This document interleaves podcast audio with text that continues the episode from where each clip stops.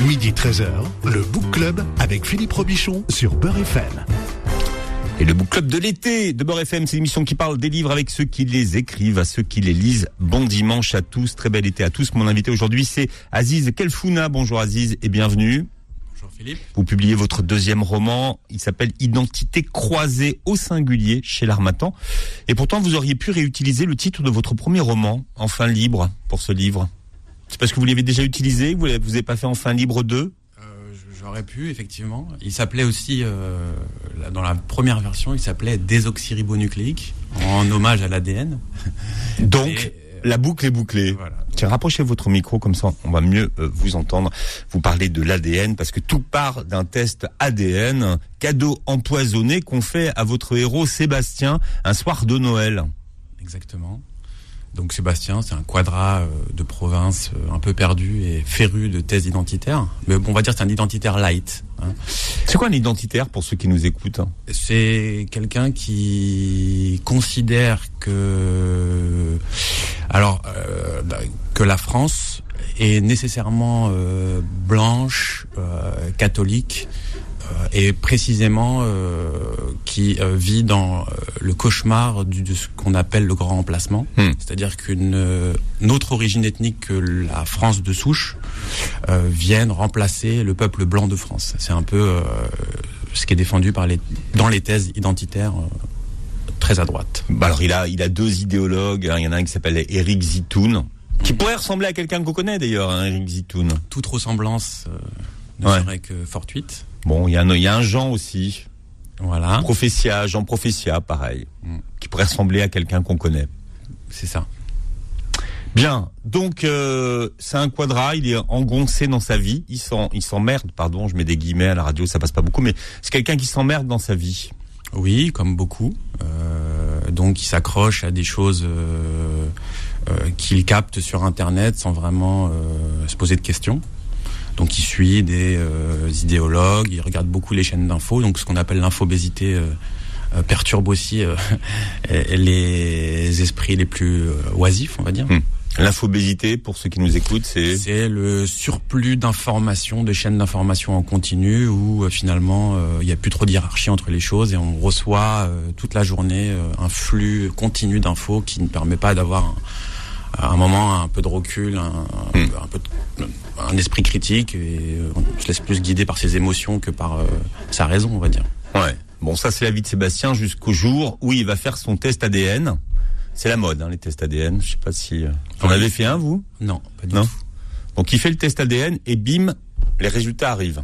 Les résultats arrivent et à son grand désarroi, il découvre qu'il a une partie de lui, euh, une partie de ses gènes en l'occurrence, euh, une vingtaine de pourcents euh, d'Afrique du Nord et plus précisément d'Algérie. Voilà.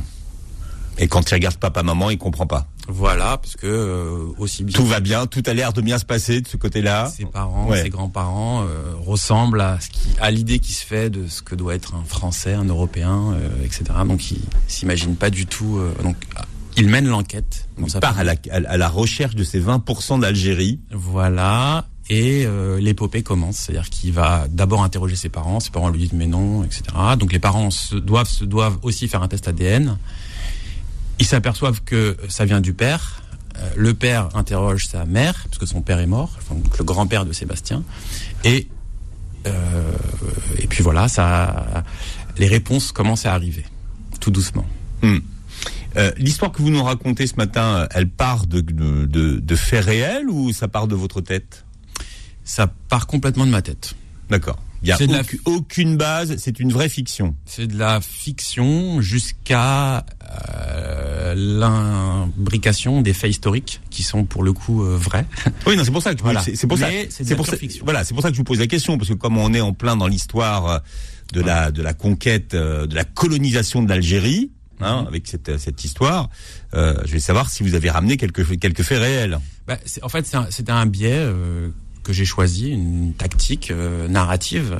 En gros, j'avais envie de parler de la comment dire la, du début de la colonisation, parce qu'on parle beaucoup de la colonie, de la période coloniale, on parle beau- beaucoup et surtout de la guerre d'Algérie, euh, du décolonialisme, etc. Mais on parle très peu euh, de, De la comment période- ça s'est fait, ouais. et comment ça s'est fait, etc. Mm. Et ça m'intéressait pas d'avoir le point de vue d'un un Algérien ou le point de vue d'un Franco-Algérien. Ça m'intéressait d'avoir le point de vue d'un Français. Et euh, c'était un peu plus drôle de l'avoir identitaire pour euh, avoir un vrai contraste Mhm. et, euh, et une approche un peu naïve même, quasiment euh, in- ingénue sur sur le sujet. Mhm. Oui, parce que lui, il connaît vraiment rien du tout. Hein. Absolument rien. Absolument rien. Et c'est vraiment l'idée de, à travers ses yeux, c'est- tout le principe, à travers ses yeux, on va découvrir exactement ce qui s'est passé euh, à partir de 1827, 1830, À partir, à partir de la, de la, de la siffle. de la siffle, effectivement. Qu'est-ce Euh, que c'est la siffle?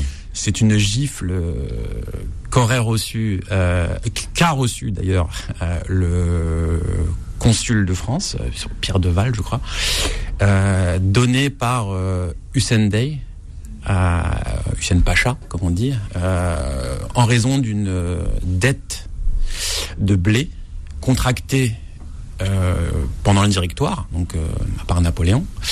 Et donc tous les rois de France qui sont arrivés ensuite, enfin les deux en l'occurrence Louis XVIII et Charles X, ont refusé toujours de euh, payer sa dette. Et ce que j'ai découvert dans mes recherches, c'est que euh, la Révolution française ayant une ruiné en partie euh, la France euh, et en déstabilisé euh, l'agriculture française notamment, euh, qu'en 1800, l'Algérie était le grenier à blé de la France. Hmm. ça, je l'ai. Voilà, c'est Il y a un très bon livre de Pierre Péan là-dessus. C'est ça, c'est ça. Et je me suis appuyé. Vous, êtes, vraiment- vous êtes parti parce que je me suis appuyé sur Pierre Péan pour la partie. euh, dette et Dette, c'est exactement, Parce qu'en fait, euh, Pierre Péan avait mené une, une enquête sur cette sur cette dette non honorée des Français, Voilà. qui serait à l'origine du déclenchement de, Voilà. de de la colonisation. Ah, quoi. on dit, on dit que effectivement, pour revenir à la gifle, euh, c'est un, coup de chasse-mouche. Euh, je l'ai, mis un peu euh, de façon humoristique, mais euh, euh, le Charles X, qui était en 1830 très très impopulaire, d'ailleurs il allait abdiquer euh, quelques Mm. mois après, ch- cherchait une, euh, une, une porte de sortie. Donc la guerre coloniale, c'était un, c'était un, Un prétexte. un prétexte, exactement, exactement. Ouais.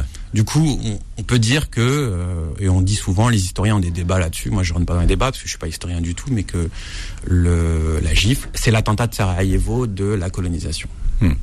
Alors, ce qui est intéressant, c'est qu'en fait, lui, il, il va s'intéresser surtout aux années de, de résistance, hein, aux premières années de résistance algérienne, euh, qui là aussi, pour le, pour le coup, alors sont assez peu connus euh, de, de tout le monde, hein, de chacun d'entre nous, et, euh, et complètement inconnu de lui-même.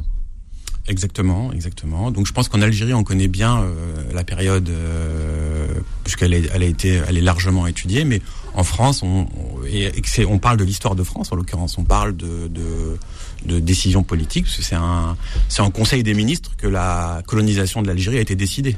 Euh, donc, euh, donc voilà. Et, euh, et c'est ça. Donc, Voilà, ça c'est le début, c'est le début de, de l'histoire de, de Sébastien qui part donc à la quête de de, de, ses origines. Finalement, qu'est-ce que ça fait de se retrouver avec des origines qu'on n'avait pas soupçonnées? Qu'est-ce que ça lui Bah, fait à lui? Pour un identitaire, ça fait très mal. Euh, entre, entre- guillemets, lui, il le vit mal. Moi, je le tourne un peu à, à l'absurde parce que probablement tout le monde s'en fout d'avoir euh, X de d'origine, euh, parce que tout le monde, enfin, tout est très mélangé en fait. Il n'y a pas de pureté. Peut-être les Islandais, on va dire qu'on a un patrimoine euh, euh, et encore, bah, ils sont 300 000, ils ont un patrimoine génétique euh, assez. Enfin, c'est ce qu'on dit souvent. Les les Islandais sont assez homogènes, on va dire génétiquement, mais sinon les tests ADN servent à, à pas grand chose, si, si ce n'est à confirmer euh, certaines choses. Voilà, on- moi, je voyais que des des extrémistes américains, des, des white suprémacistes comme on dit, euh, ils ont, je voyais qu'ils ont fait un test à un white suprématiste et ils ont démontré qu'il avait 15% de- d'Africains en lui. Mhm. Donc ils l'ont filmé, c'était assez drôle. Voilà, je, je me- souviens de cette anecdote euh, en particulier. Ouais. Alors là, je suis pas sûr que ça fonctionne. Là, ce qui est, ce qui est bien, c'est que l'émission est filmée et qu'on a, conformément à ce qui était prévu, comme, comme quoi, un problème avec la caméra. Voilà, Ah. c'est systématique. Le dimanche, la caméra ne, ne démarre pas. Je sais pas comment on appelle ça. hein. C'est euh, une prophétie autoréalisatrice? Peut-être, peut-être. Oui, parce que votre livre, je, je parle de ça parce que votre livre est aussi un livre de développement personnel d'une certaine euh, d'une certaine façon. Euh, avec cette personne, avec ce Sébastien qui a 40 ans, qui est engoncé dans sa vie, qui est clairement pas heureux de son métier, pas heureux de son couple, pas heureux de, de beaucoup de choses, et finalement qui va euh, être confronté pour la première fois à ce qu'on appelle le développement personnel. Oui, alors euh, j'ai voulu vraiment que ce personnage parte euh, de là où il est parti, c'est-à-dire d'une d'une noiseveté euh, provinciale, etc. Et lui ajouter un arc, comme on dit, un arc transformationnel, c'est-à-dire le faire évoluer.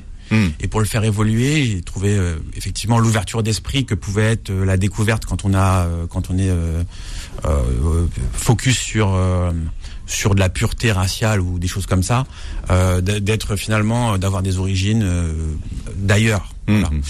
Euh, ça c'est le, le premier aspect. Le deuxième aspect, c'est effectivement de se dire que le développement personnel, euh, pour moi, c'est un peu la psychanalyse du pauvre. Moi, ça m'a fait, ça m'a fait Voilà. hurler, euh, ça m'a fait hurler de rire pour connaître quelques-uns de nos grands gourous euh, du développement personnel. Je les ai retrouvés complètement. Voilà, c'est ça. Et du coup, je fais même un débat, un moment, je- enfin, je crée un débat entre entre un, un- une personne qui veut devenir coach, euh, qui est un collègue, et, et, et lui, où Il s'appelle Rachid. Voilà, c'est ça. Ouais. Et euh, il aurait pu s'appeler Steve, par exemple. Oui. ou, ou, ou, ou- Qui sait, peut-être que Steve s'appelle Rachid. hein, on- n'en sait rien. Mais euh, et alors c'est marrant parce que il, il, il a ces deux ces deux parcours en parallèle. D'un côté, il a la quête de ses origines, et puis il, il a aussi sa, sa sa quête de transformation.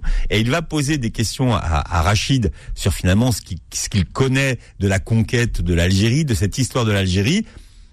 Et l'autre est embêté, il veut pas lui répondre, alors qu'il la connaît bien l'histoire. Hein. Mhm.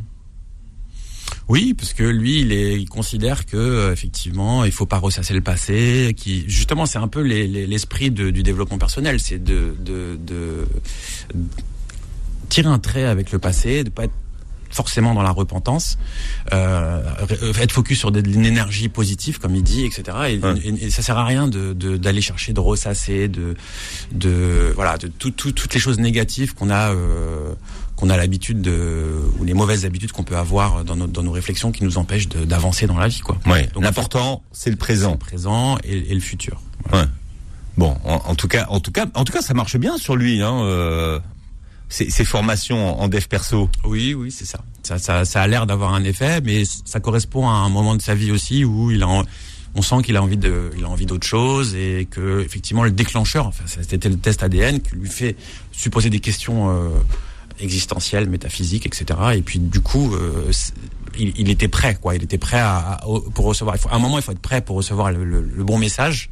Et là, c'était exactement le un alignement des planètes, je dirais, par rapport à une, à une évolution. Et du coup, j'entame l'arc transformationnel euh, avec ces deux aspects-là. Vous avez commencé à, à écrire vous au, au moment du premier euh, confinement, et vous avez enchaîné avec ce deuxième livre? Exactement. Ouais. Je, en fait, le premier m'a donné un peu, un peu, un, peu de confiance, puisque je me suis dit si j'arrive à me faire éditer une fois, probablement que j'y arriverai une deuxième fois. J'ai un peu plus structuré, parce que le deuxième, enfin, vous voyez, est un peu plus euh, structuré, on va dire. Il y a plus une trame romanesque. Le premier, c'est plus un trip personnel, on va dire, dans la tête, euh, même si c'est de la fiction, pareil. Euh, là, je l'ai voulu un peu plus romanesque. C'est Euh, très réussi. Hein, voilà, je- voilà. je- Pour un pour un deuxième roman, c'est très réussi, franchement. je, je change de le, le sujet, je, je dis plus je, mais je mets un narrateur en focalisation zéro, comme on dit. C'est-à-dire qu'il voit tout, il, il est extérieur à, à tout, et puis il donne parfois euh, son avis. Mais euh, voilà, c'était pour changer de style aussi, euh, pour, pour essayer les deux, etc. Puis euh, là, on travaille sur un troisième, pareil. Bon, qui est quasiment fini, donc. Euh, Voilà. donc faut- ce, qui veut, ce, qui, l'améliorer. ce qui veut dire que vous tournez à plein régime. Euh, oui, enfin, j'ai des choses. Enfin là, je, je sors ce qu'il y a à dire. Après, peut-être que je serai moins inspiré, mais en tout cas, euh, il y a des choses à dire pour l'instant. Alors, vous avez une autre vie professionnelle, Voilà. euh, 100 ans, mais ça, corron- ça, ça correspond à quoi cette envie pour vous d'être un écrivain? Euh, Je me vois plus euh, comme un auteur qu'un qu'un écrivain, c'est-à-dire que j'ai envie d'écrire pour euh, pour euh, à la fois effectivement dans le cadre euh, dans un cadre littéraire comme euh, ces deux bouquins et bientôt le troisième, mais aussi euh, dans un cadre plus audiovisuel, c'est-à-dire euh, Ce qui, ce qui est plus un peu votre cœur de métier aujourd'hui. Voilà, Voilà, ça vous écrivez devient. d'habitude avec, avec de l'image. Voilà, c'est- ce que j'ai développé ça. J'ai développé cette cette et je vois que tout est lié en fait. C'est-à-dire que voilà, moi écrire euh, des scénarios, écrire de la fiction, écrire euh, de, du réel comme sur un documentaire, etc. c'est- pas exactement la même chose, mais il y a des il y a des mécanismes communs, on va dire. Et donc moi, euh, voilà, auteur, ça me ça me ça me plaît bien. Mhm. Mais vous appliquez une méthode quand même. J'essaye, ouais, voilà, je- je- je- j'apprends, je, je, me, je me forme, je continue à me former, je, voilà, je, je, je travaille toujours, je, voilà. Il y a, y, a, y a une méthodologie qui, qui commence à arriver. Voilà, c'est-à-dire que non seulement vous avez envie d'écrire des livres, mais vous avez envie de faire les choses euh, bien d'une certaine façon. C'est ça. Pas d'instinct. Pas d'instinct. Le, le premier, c'était plus vraiment l'instinct pur, c'est sorti, et là, maintenant, je, je structure. Ouais. Vraiment envie de structurer les choses. euh, voilà. Je sais que c'est correspond à plus. Les, les Américains font beaucoup ça. En fait, euh, je- j'observais. Ouais. Follow the process. Voilà, ils ont, il y a beaucoup de méthodologies. En France, c'est pas bien vu. Euh, ils considèrent qu'il faut pas avoir de plan, par exemple. Hmm. Mais ou alors, il faut pas le dire. Faut pas le dire. Ouais. Il faut euh, avoir juste des idées comme ça et puis euh, suivre. euh.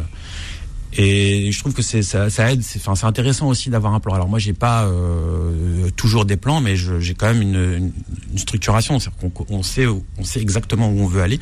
Là, en l'occurrence, je sais où je voulais aller. Je voulais aller. Je, je voulais traiter. euh, alors, le, philosophiquement, je dirais, je voulais traiter d'identité, mais je voulais vraiment traiter de la. Je voulais vraiment parler de la période amboisée, amboisienne de Alors, en- Amboisienne, c'est comme le nom de la ville d'Amboise, d'Amboise. euh, de l'émir Abdelkader, puisque je, je trouve que alors, alors à la fois euh, euh, en, en fiction, en fiction, il y a rien sur euh, l'émir Abdelkader. Je- j'ai- J'entends, j'entends des initiatives à chaque fois, mais j'ai rien vu de concret. C'est-à-dire qu'il n'y a pas eu un grand film. mmh. Je pense qu'il y a un grand film à faire sur l'émir Abdelkader. Je pense qu'il y a des, il y a plein de romans à développer. Alors, il y a des, des, alors, il y a des très bonnes biographies, euh, comme euh, Ahmed euh, Bou- Bouyan- voilà. Voilà, j'étais en train de vous montrer le dernier livre euh, d'Ahmed hein, qui vient de sortir Ah sur, ben voilà. sur l'émir qui s'appelle La plume de Tahir et là donc euh, il fait intervenir euh, Arthur Rimbaud, mais qui, Voilà. qui- qui- qui est le, biographe hein, de l'émir Abdelkader. Il y a une bonne biographie de, de Mustapha Sherif aussi. Voilà, il y en a plusieurs. Il y a Bruno Etienne, euh, qui est très complexe. Par contre, je l'ai acheté. Je l'ai acheté justement. Je l'ai lu avant de. Mais elle est vraiment complexe celle-ci. Euh, donc voilà, il y a y a un peu de matière, mais je trouve je trouvais que effectivement euh, il y a peut-être un grand documentaire à faire. Il y a probablement. Alors il y en a quelques-uns. hein. Je dis pas qu'il n'y a pas, mais euh, c'est un sujet dur à traiter et il fait autant partie de l'histoire algérienne que de l'histoire de France. Alors justement, on va en parler puisque vous êtes euh, notre invité, euh, Aziz Kelfouna. Le, titre de votre euh, nouveau livre s'appelle Identité croisée aux éditions de l'Armatan. On est en direct, vous pouvez intervenir au 01 53 48 3000, 01 53 48 3000. Le Book Club revient dans un instant. Midi 13h, le Book Club avec Philippe Robichon sur Beurre FM. Voilà, le Book Club avec notre invité aujourd'hui jusqu'à 13h, euh, Aziz Keftouna, qui vient parler de son deuxième roman, je vous le montre à la caméra, qui s'appelle Identité euh, croisée au singulier, aux éditions de, de l'Armatan. Aujourd'hui, vous dites que l'écriture, c'est votre ikigai. Ah Oui, c'est ça, exactement. Euh, alors, euh, pour que ce soit Ikigai, absolument, il faudrait que, que j'en vive euh, totalement.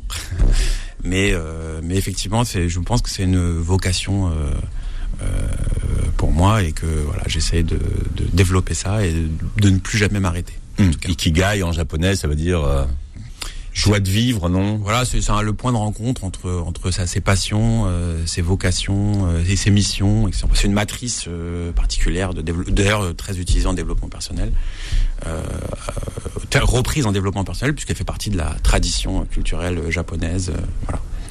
01 53 48 3000. Alors, allô, bonjour. Allô, c'est moi. Oui, c'est à vous. Quel est votre prénom Bonjour, c'est Karim de Pantin. Karim, écoutez, soyez le bienvenu et bon dimanche.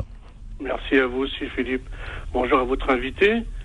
Si j'ai, pris l'émission au cours, il s'agit bien d'une émission sur Lamine Abdelkader. Alors, c'est- l'émir Abdel- Abdelkader est un des personnages de, de, ce, de cette fiction, effectivement. Parce que je ne sais pas si le monsieur est historien. Pas du tout. Mais qu'est-ce que vous voulez dire, vous, Karim de, de l'émir Il y avait une Abdelkader question historique à poser concernant l'ami Abdelkader, alors c'est peut-être pas le moment du coup.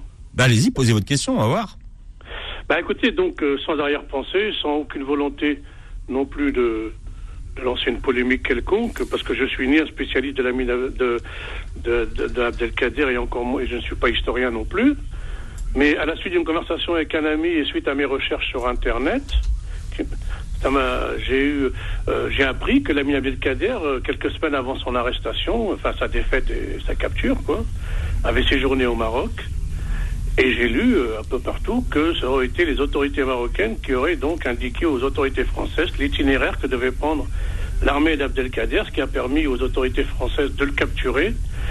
Et je voudrais savoir si ce monsieur peut confirmer ou infirmer euh, cette information. Ben, ceci dit, s'il n'est pas historien, malheureusement, il pourra, il pourra peut-être pas. Oui, voilà, exactement. Moi, je je veux pas prendre le risque de. Alors effectivement, euh, ce que vous dites est. Sur le Maroc, déjà, on peut dire que c'est vrai. Oui, c'est vrai. Il, il- il s'est réfugié de, de, de, donc de 43 à 1843 après la prise de Smala jusqu'en 47 et il a mené la résistance depuis le Maroc. Euh, ça c'est vérifié et, et- et effectivement il s'est rendu, il s'est rendu, vous- il s'est rendu Non, effectivement. Alors il faut effectivement vous vous, vous l'avez touché du doigt. euh, demander à un historien ou demander à des historiens puisque vous aurez trois quatre versions, peut-être autant de versions que d'historiens. C'est un sujet euh, assez sensible. Le Maroc de Lyoté à l'époque. voilà, c'est Lyoté qui a. En fait, le, le- les Ah non, autorités marocaines n'avaient pas trop de choix que de. Oui. que Allô, de- allô Oui, on vous écoute. N'était n'était même pas né. Non, non, Lyoté, c'est dans les années 1920. Non, non, c'est- on- là, on est en 1840. Hein. Lyoté, il n'était pas né encore. Hein. 1847. 47, bah, n'était pas né. Hein. Enfin, même s'il était né, il n'était pas général. il était- Non, non, Lyoté, euh, quand c'est lui qui a fait la guerre du Rif. En Ce qu'on va, 1900. ce qu'on- ce qu'on va faire, c'est qu'on va poser effectivement la question à, à- à des historiens. Bah oui, parce que c'est une question, parce que ça, je veux dire que euh, voilà, euh, c'est- c'est- ça lance le trouble parce que sur le comportement du Maroc aujourd'hui encore. Excusez-moi, euh, que heureusement- une, une émission historique. Heu- heu- Heureusement, heureusement que vous avez dit que vous ne vouliez pas lancer la polémique avant, parce que sinon, si vous ne l'aviez pas dit, j'aurais vraiment cru que vous vouliez la lancer. Mais heureusement, vous vous êtes. euh, euh, bon, Ok. Bonne, Ah, euh, bonne journée, Philippe. À plus tard. Merci beaucoup. Mais c'est vrai que lui, de toute façon, il a fait. euh, Sébastien, votre héros, va faire ce que beaucoup auraient fait. Il est parti sur Internet pour se renseigner sur ce qui était, qui était ce personnage de, de l'émir Abdelkader. Kader, pardon. et un peu à l'instar de la question que se pose euh, l'auditeur qui vient d'appeler, euh, il y a beaucoup de zones d'ombre en fait. Il y a beaucoup de zones d'ombre, il y a beaucoup d'anachronismes, il y a beaucoup de transpositions à, à l'histoire. Enfin, on voudrait faire des parallèles entre ce qui se passe aujourd'hui et, et ce qui a pu se passer à, à l'époque, alors que c'est des choses qui n'ont euh, absolument euh, rien à voir, puisqu'on est dans, on est à deux siècles de, de, de décalage. Enfin, voilà, c'est, donc euh, voilà. Et donc c'est pour ça que la littérature n'est pas l'histoire et que la fiction permet euh, d'aborder, et de saupoudrer un peu de, de, de faits historiques euh, discutables. hein. Euh, on peut débattre de tout. Euh, mais effectivement, le, le- le- la reddition de l'émir Abdelkader s'est faite euh, dans des conditions dont on ne connaît pas exactement tous les tenants et les aboutissants. Mm. On sait que il s'est rendu au duc d'Aumale, le fils de Louis-Philippe. Il a remis son cheval comme euh, symbole de reddition. On lui a demandé où il voulait aller, puisqu'on le garantissait, euh, une exil, un exil s'il s'éloignait de la politique.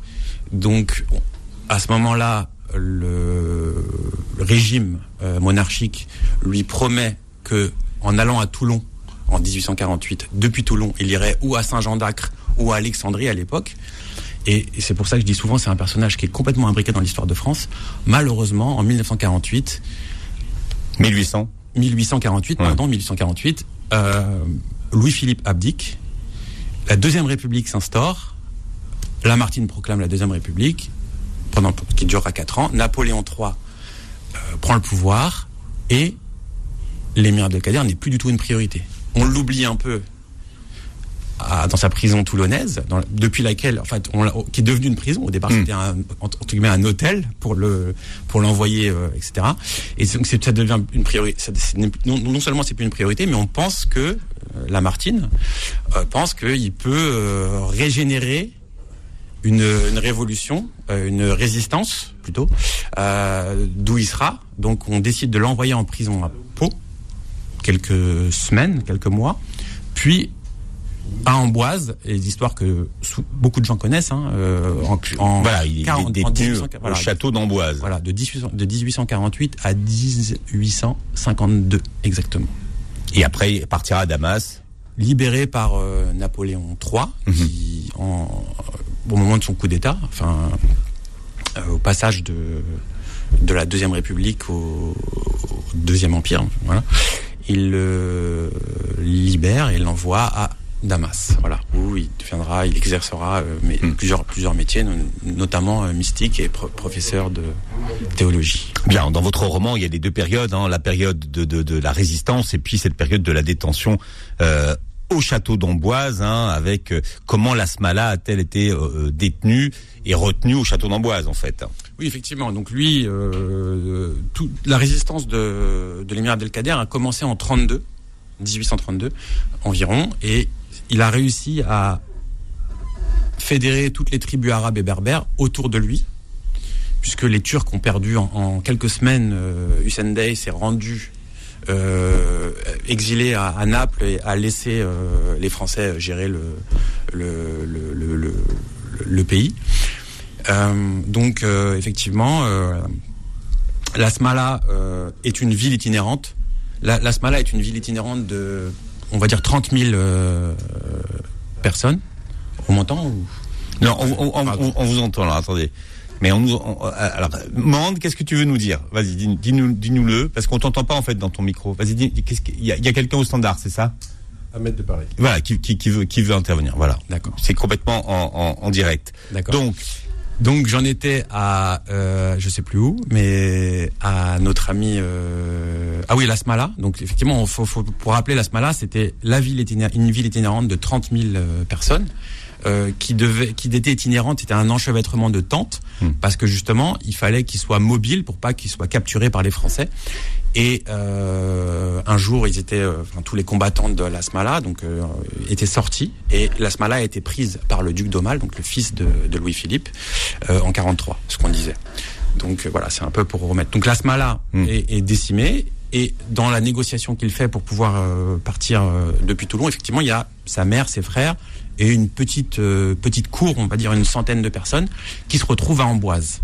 Et là, les Ambroisiens font preuve, et là, il y a, là, c'est documenté. Il y a des documentaires, il y a un certain nombre de choses, euh, de, de beaucoup d'hospitalité. Hmm. Euh, on entendait même, euh, voilà, des gens donnaient, parce que c'est- c'était très dur hein, pour euh, le- le- le- la rupture. euh, c'était une prison en fait, Amboise. hein. donc euh, là, il y a eu, il y a eu beaucoup. oui, c'était un château, mais à l'époque, il n'était pas, il était pas dans sa configuration château. Il était dans sa configuration. euh, prison, voilà. pas chauffé, scorbut, euh, donc euh, beaucoup de beaucoup de morts, des jeunes, euh, etc. Donc, et on- on- le, le carré musulman qui avait été installé en Boise, on, on peut toujours le voir aujourd'hui? Oui, oui, oui, il a été rénové par Rachid Kourachi. C'est un, un artiste euh, et effectivement, il est, euh, il est complètement visible. Donc en fait, c'est, c'est, c'est pour ça que le personnage est assez, euh, l'émir Abdelkader, en tout cas, est, est- est assez. euh, euh, c'est un personnage de son siècle. C'est-à-dire qu'en fait, il a, il, il a marché sur le- les, les pas de euh, Léonard de Vinci, qui est aussi, Qui aussi a qui- été, qui a, ouais. qui a vécu dans, ce, qui a vécu et qui est en- enterré euh, dans ce, dans ce, dans ce château aussi, etc. Donc voilà, il, il s'inscrit. Enfin, son histoire, elle est complètement liée à, à l'histoire de France, au, au grand personnage de l'histoire de France et, et jusqu'au bout. Donc, c'est un personnage Et- passionnant. Il mérite une saga télévisuelle. Probablement, ouais. Alors Ahmed, Ahmed, qu'on attend au standard au 01 53 48 3000 Ahmed, bienvenue. Oui, bonjour Philippe. Bonjour Ahmed. Ça va et toi? Ça va, ça va bien et toi? Oh, Voilà, ça, ça va. En fait, il y a une petite. euh, moi, je suis pas historien, je suis algérien déjà. Euh, Tu n'es pas tu n'es pas historien mais tu es algérien. Ah ouais, je suis pas historien, mais je suis algérien. C'est pareil. Alors franchement, c'est la punchline du jour. Voilà, c'est-à-dire euh, euh, l'hi- l'histoire de Mir Abdelkader, on a eu à l'école et tout, mais il y a un truc euh, étrange, il faut le- lui dire. C'est-à-dire, euh, lui, euh, quand il a, il a, il a posé le, le- le- le- les armes, c'est pour protéger le peuple algérien. Mhm. Parce qu'il y a une discrimination totale de. En fait, à l'époque, c'était euh, les généraux, ils, ils rasent directement. Voilà, on dit la vérité. Hein. En face de lui, c'était c'est- c'est- Bugeaud. Hein.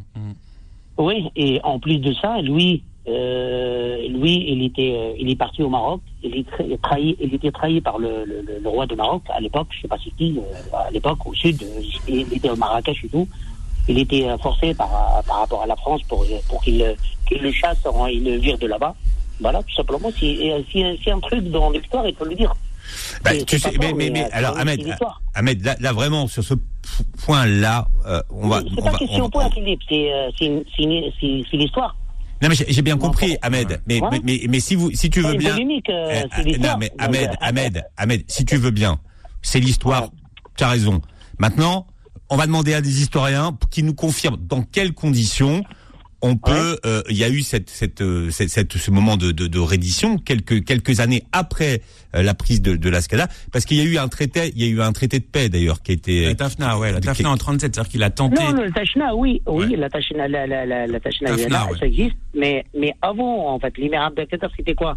En fait, il a, il a, il a réussi euh, de, il a essayé de, en fait, euh, comment dirais-je, euh, réunir les, les, les, les, les, les, euh, comment dirais-je, Les le- tribus arabes et les berbères. ouais. côtés, les, les côtés, les côtés berbères, arabes, du sud, de l'ouest, du centre. Et euh, il était chassé par la France automatiquement, par, les, par le militaire. Et après, il était réfugié au Maroc. Ils l'ont, ils l'ont viré de là-bas par, par rapport, euh, parce qu'ils ont fait l'appui, euh, voilà, le, le- le- les généraux de, de la France à l'époque. Voilà. Et, et entre guillemets, il était trahi. Parce que moi, quand je, quand j'ai, un danger, je vais euh, à, à mon, à mon Hmm. voisin. Et mon voisin, il me vire. Ça veut dire quoi C'est un En point. hein, c'est pas en temps de, c'est un de- point. en temps de guerre. C'est un, un point important que tu soulèves, euh, Ahmed, et c'est Ah, important que tu le fasses. c'est- Maintenant, regarde-moi bien, regarde-moi bien. Ce qu'on va faire, c'est qu'on va demander à des historiens comment ça s'est fait techniquement, euh, qu'est-ce qu'on a comme document aujourd'hui, comment c'est c'est documenté ces points d'histoire.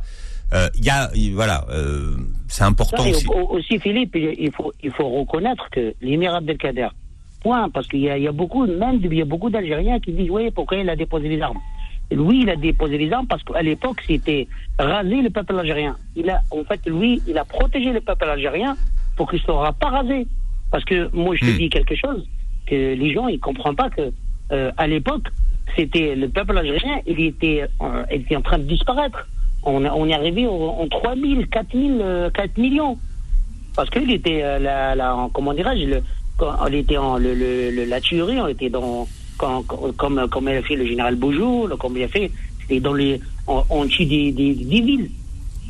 Après, La tu- dernière, sur, c'était sur, sur, 1045, sur, pour sur, savoir une sur, idée. sur, sur, sur Bugeaud, il y a entre guillemets cette histoire de, de génocide. hein, donc Ouais, euh, ouais. voilà. Oh oui. Et, c'est pour ça qu'Ahmed, encore une fois, euh, sur des sujets euh, comme ça, voilà, C'est pour ça que je choisis la fiction et que je rentre absolument pas dans le débat Non, là, historique moi, précis. moi, euh, moi, que- autant que on a, on a, on, on, euh, pour, pour te dire, Philippe, moi j'ai pris ça dans les, les, les livres en Algérie. J'ai Hmm. étudié en Algérie. Ouais. Donc, au même temps, je connais bien l'histoire. En fait, euh, par, moi, tu, tu peux voir par Internet.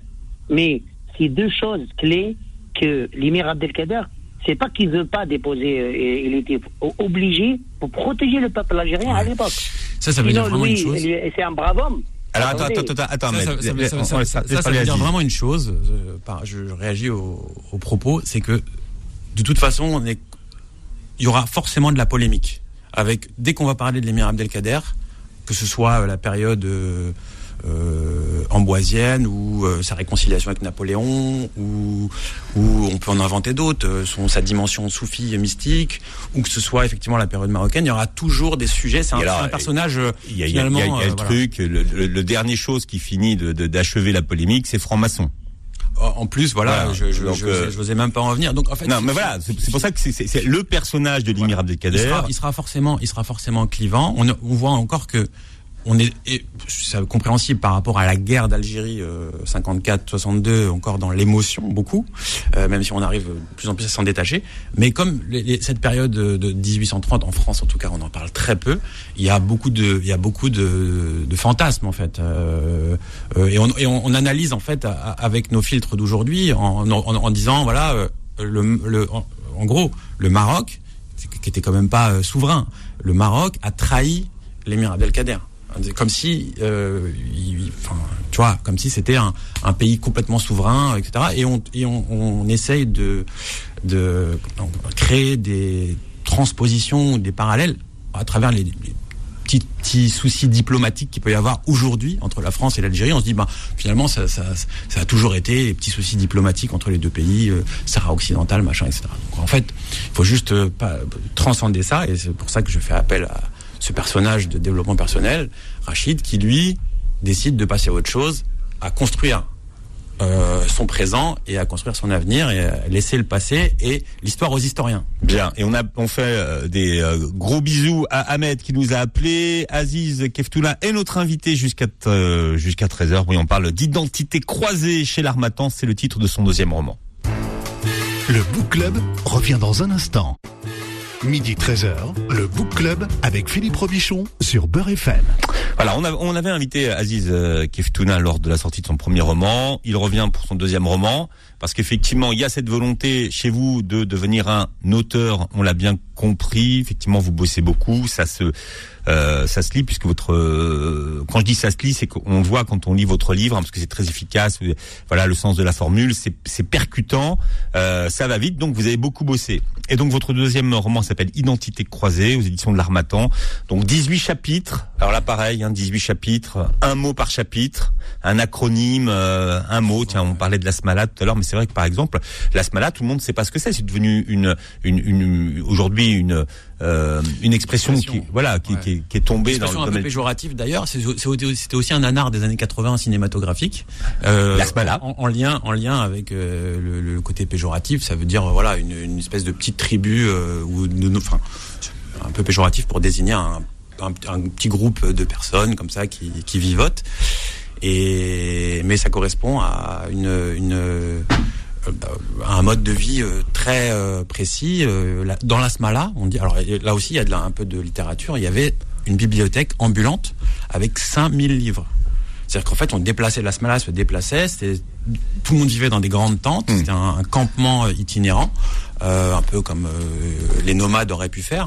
Et euh, il y avait effectivement euh, des écoles, euh, il y avait, des, vraiment médersa. Il, f- il faut dire que le, le, le- le- l'émir était un érudit. Hein. Euh, il était même, alors comme on dit aujourd'hui, HPI. Ça, je, je l'ai mis avec un peu d'humour, mais on dit qu'il était probablement surdoué, ce qui n'a pas de sens euh, parce qu'à l'époque il n'y avait pas possibilité de le tester, mais Hmm. quand on sait lire, euh, écrire à l'âge de 5 ans, euh, pouvoir interpréter le Coran ou des choses complexes euh, spirituellement à l'âge de 9 ans, 10 ans, etc. Donc il a rapidement été, parce que même il a des aînés, donc euh, s'il n'avait pas cette érudition ou cette capacité, euh, voilà, c'est, son père aurait choisi, euh, ou en tout cas euh, aurait choisi ses, ses, ses- ses aînés. Mais lui a été vraiment identifié comme étant euh, le- digne de reprendre. euh, digne digne d'être la figure Hmm. euh, qui, qui allait fédérer toutes les toutes les toutes les résistances. Aziz, je, vous ai demandé cinq livres à lire cet été sur la Mhm. plage. Alors on y va. Alors j'en ai lu quatre sur les cinq, donc je vais lire le, le cinquième. Alors je vais commencer par le cinquième que j'ai pas encore lu. C'est le prix Goncourt. Voilà. Euh, la plus secrète euh, mémoire des, des hommes, pardon. Et effectivement, ça, ça c'est mon programme euh, de cet été. Et, et pourquoi est-ce que qu'est- qu'est-ce qui vous donne envie de le lire finalement ce, ce prix Goncourt? Eh ben, le fait que ce soit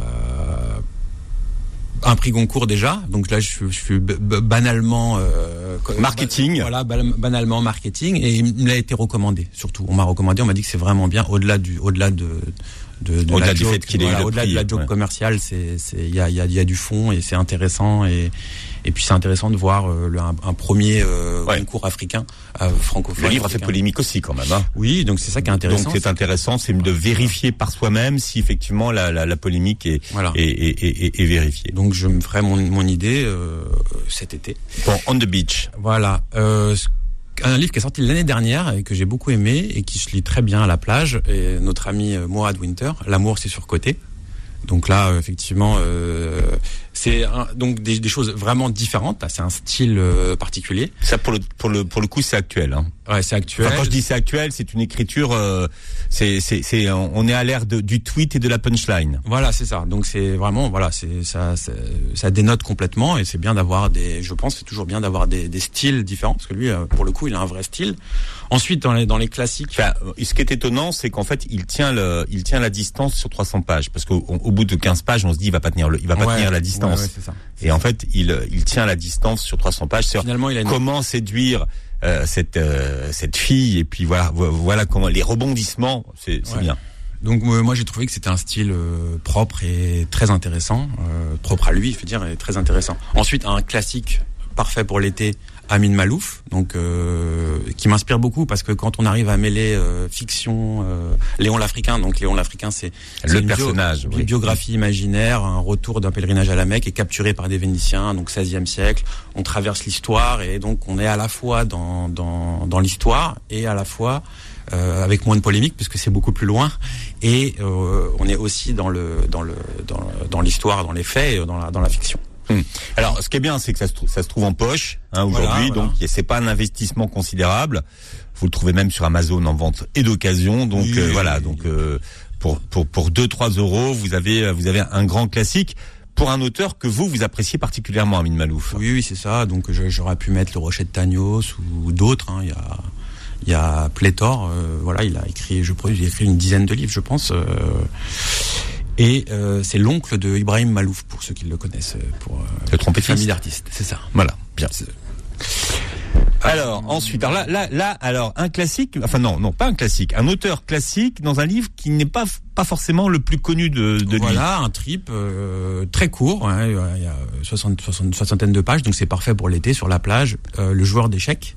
Donc voilà. de Stéphane de Stéphane Zweig. C'est par- c'est effectivement euh, aussi un trip très euh, cérébral. euh, euh, en prison, il se met à, à inventer des parties d'échecs, donc c'est assez fort. Donc je pense que ça a pu in- inspirer cette série sur Netflix.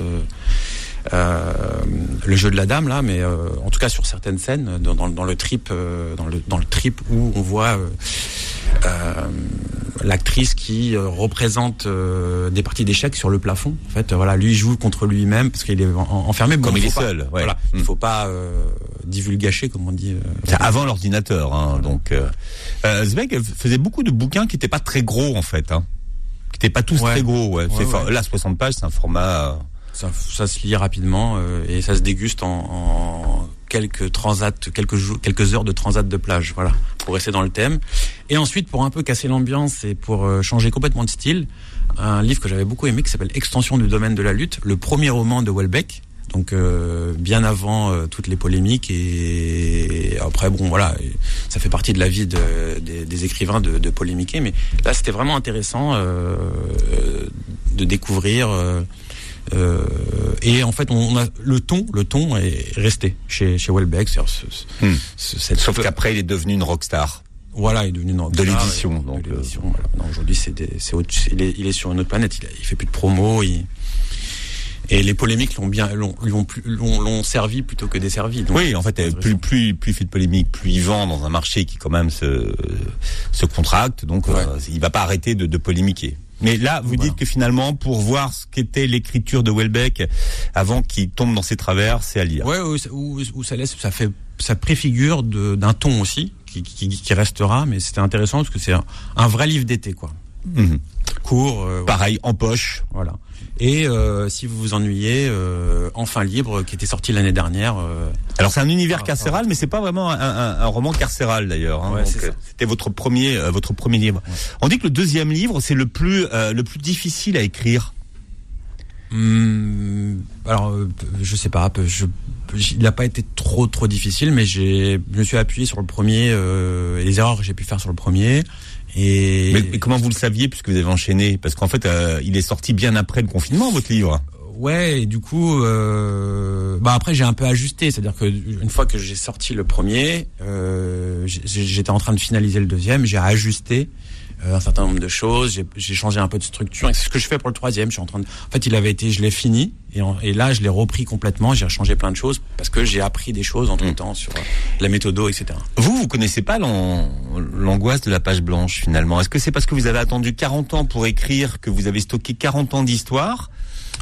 Alors inconsciemment, alors parce que je, je me voyais pas du tout euh, pas du tout auteur. Je, je rêvais à d'autres choses quand j'étais euh, plus jeune, mais euh, Oui, vous vouliez être commentateur sportif, vous vouliez rem- remplacer Mohamed Marouche, ça tombe bien parce qu'il il a 40 ans de radio, donc il est bientôt à la retraite. d'accord. Donc il y a une place à prendre. Hein. D'accord, bah, je, je vous envoie mon CV et on fera, on fera, on fera le sport Voilà, sur euh, pendant, quel- pendant quelques années, vous irez app- apprendre auprès de lui. En stage, Voilà, pas de problème. en stage. Assistant, il n'y a pas de problème.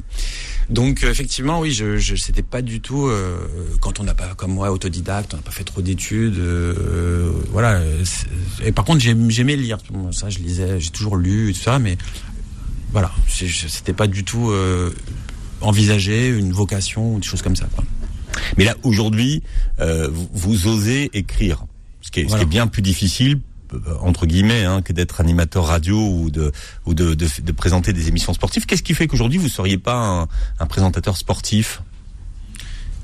Euh, C'est quelque chose pour lequel vous avez dit ça y est, c'est fini. Je, je... Non, en fait, c'était un rêve d'enfant. Et puis après, euh, on- quand, quand on fait pas une école de journalisme ou des choses comme ça, euh, voilà, moi, c'est- c'est. c'est- Mais pourtant, vous avez continué à en approcher des sportifs J'étais et effectivement. des grands Oui. et des stars. Ouais, exactement. Et du coup, euh, je, me, je me suis défoulé en étant coach. Donc j'étais plutôt dans la partie coach sportif que euh, que voilà. Je voulais avoir un lien avec le truc, mais c'est ce qui m'a toujours plu, c'était effectivement le. le avec le recul, aujourd'hui, je me dirais, ben, j'aurais fait une école de journalisme. J'aurais eu un but. Quand on a un but, quand on a 13, 14, 15, 16 ans, on travaille bien à l'école puisqu'on sait ce qu'on veut faire. Donc si on sait qu'on est piqué, on veut faire une école de journalisme et qu'on veut faire euh, telle chose, on veut suivre les sportifs, euh, être dans le commentaire, être dans le euh, dans le journalisme ou, dans, ou, dans- ou même dans la, la création de contenu, de, de documentaires, de voilà, de, de être dans ce microcosme. On a de la force pour se concentrer et pour passer les diplômes qui vont bien et puis suivre la voie royale. Et ensuite, euh, voilà, c'est toujours ces histoires de destin. On, on part sur autre chose et puis après on, on se Après, il y a aussi l'univers familial qui peut être influence ou pas, ou euh, les amis, le cercle auquel on, Ah, j'avais absolument aucune, au- personne. euh, les réseaux, vous voyez. absolument zéro réseau euh, dans ce monde-là, ça c'est sûr. Bien, en tout cas, euh, vous continuez à écrire. Euh, Aziz euh, Keftouna, votre deuxième livre s'appelle Identité croisée. C'est un roman chez L'Armatan. Vous réécouterez l'émission en podcast sur beurrefm.net. Vous verrez la, la vidéo après montage. Hein, si on récupère l'image sur notre chaîne YouTube. Merci d'avoir été avec nous. Merci. Très bel été par avance et très, Très bon dimanche été. sur Beurre FM. À bientôt. Retrouvez le Book Club tous les dimanches de midi à 13h sur Beurre FM.